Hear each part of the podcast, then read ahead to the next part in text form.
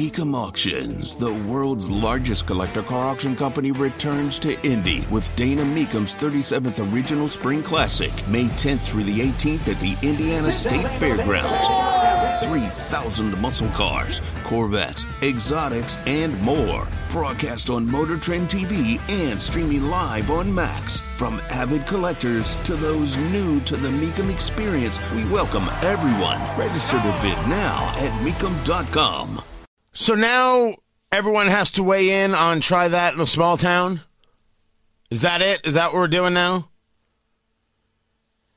A couple leftists decide that Jason Aldean's some kind of bigot for a video that has a courthouse in it that gets used all the time, but has a history in Tennessee of the site of a race riot, the site of a lynching. I'm sure there are a lot of places that sadly did. But Jason Aldean's a bigot? If you want what you want, you'll get it. The question is do you want it? Why do you want it? What's the argument? What's the point? What's the value? What is the value of wanting it? If I were to take it and turn it on myself, everything is anti Semitism? No, not everything is anti Semitism. It's not.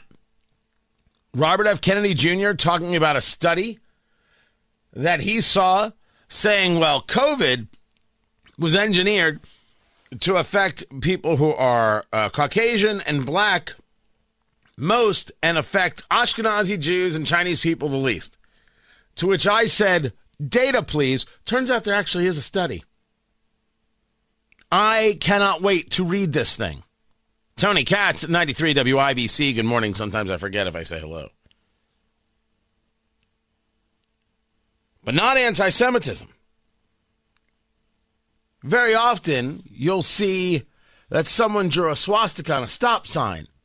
And I say that's not a rise in anti Semitism, that's a rise in moronism. My take. My take is that very often people do that. They don't even know what they're drawing. Oh, this this will be offensive. Look at us. We're counterculture.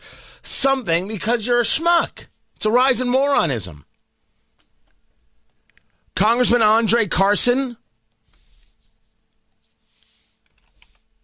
voting against a resolution that says Israel is not a racist state? Oh, there's a question. Defending Louis Farrakhan? Hmm, that might be something. That's anti Semitism. That's hatred. Omar Tlaib, the squad, as we've already shown. That's hatred. There's a difference. This song is about wanting to kill black people after sunset. That's what Sunny Hostin said. This song, this video is just pure bigotry. If you want it, if you want it. And of course, uh, Wish TV went to three Hoosiers to weigh in on this. They went in on to the vice president and general counsel of Black Onyx Management, which is a consultancy. They went to the vice president of the Greater Indianapolis branch of the NAACP, and they went to Jason Hammer.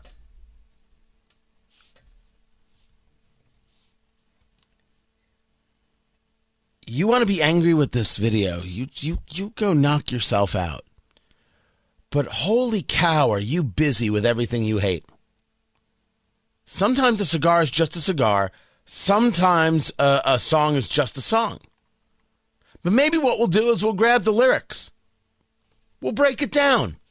We can decide for ourselves whether this song is nothing but a bunch of bigotry or whether there are people out there who are desperate for everything to be bigotry because that's how they profit.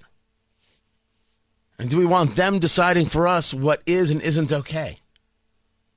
There are questions that need answers.